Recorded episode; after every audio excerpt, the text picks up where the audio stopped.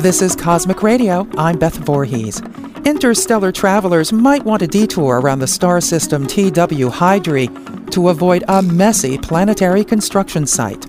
Astronomer David Wilner and his colleagues have discovered that the gaseous disk surrounding this star contains vast swaths of pebbles extending outward for at least 1 billion miles.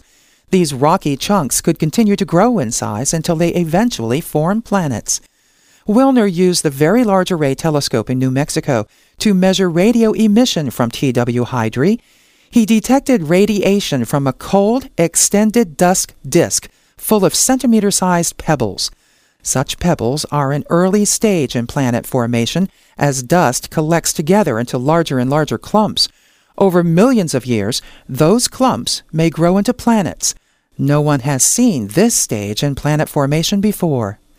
A dusty disk like that around TW Hydrae tends to emit radio waves with wavelengths similar in size to the particles in the disk. The scientists detected strong signals at wavelengths of a few centimeters, indicating that pebbles of that size are present. They estimate the disk surrounding the star contains plenty of planet building material, more than enough to form one or more Jupiter sized planets. The star TW Hydrae is special. It's nearby, only 180 light years away, and that means it's easy to study.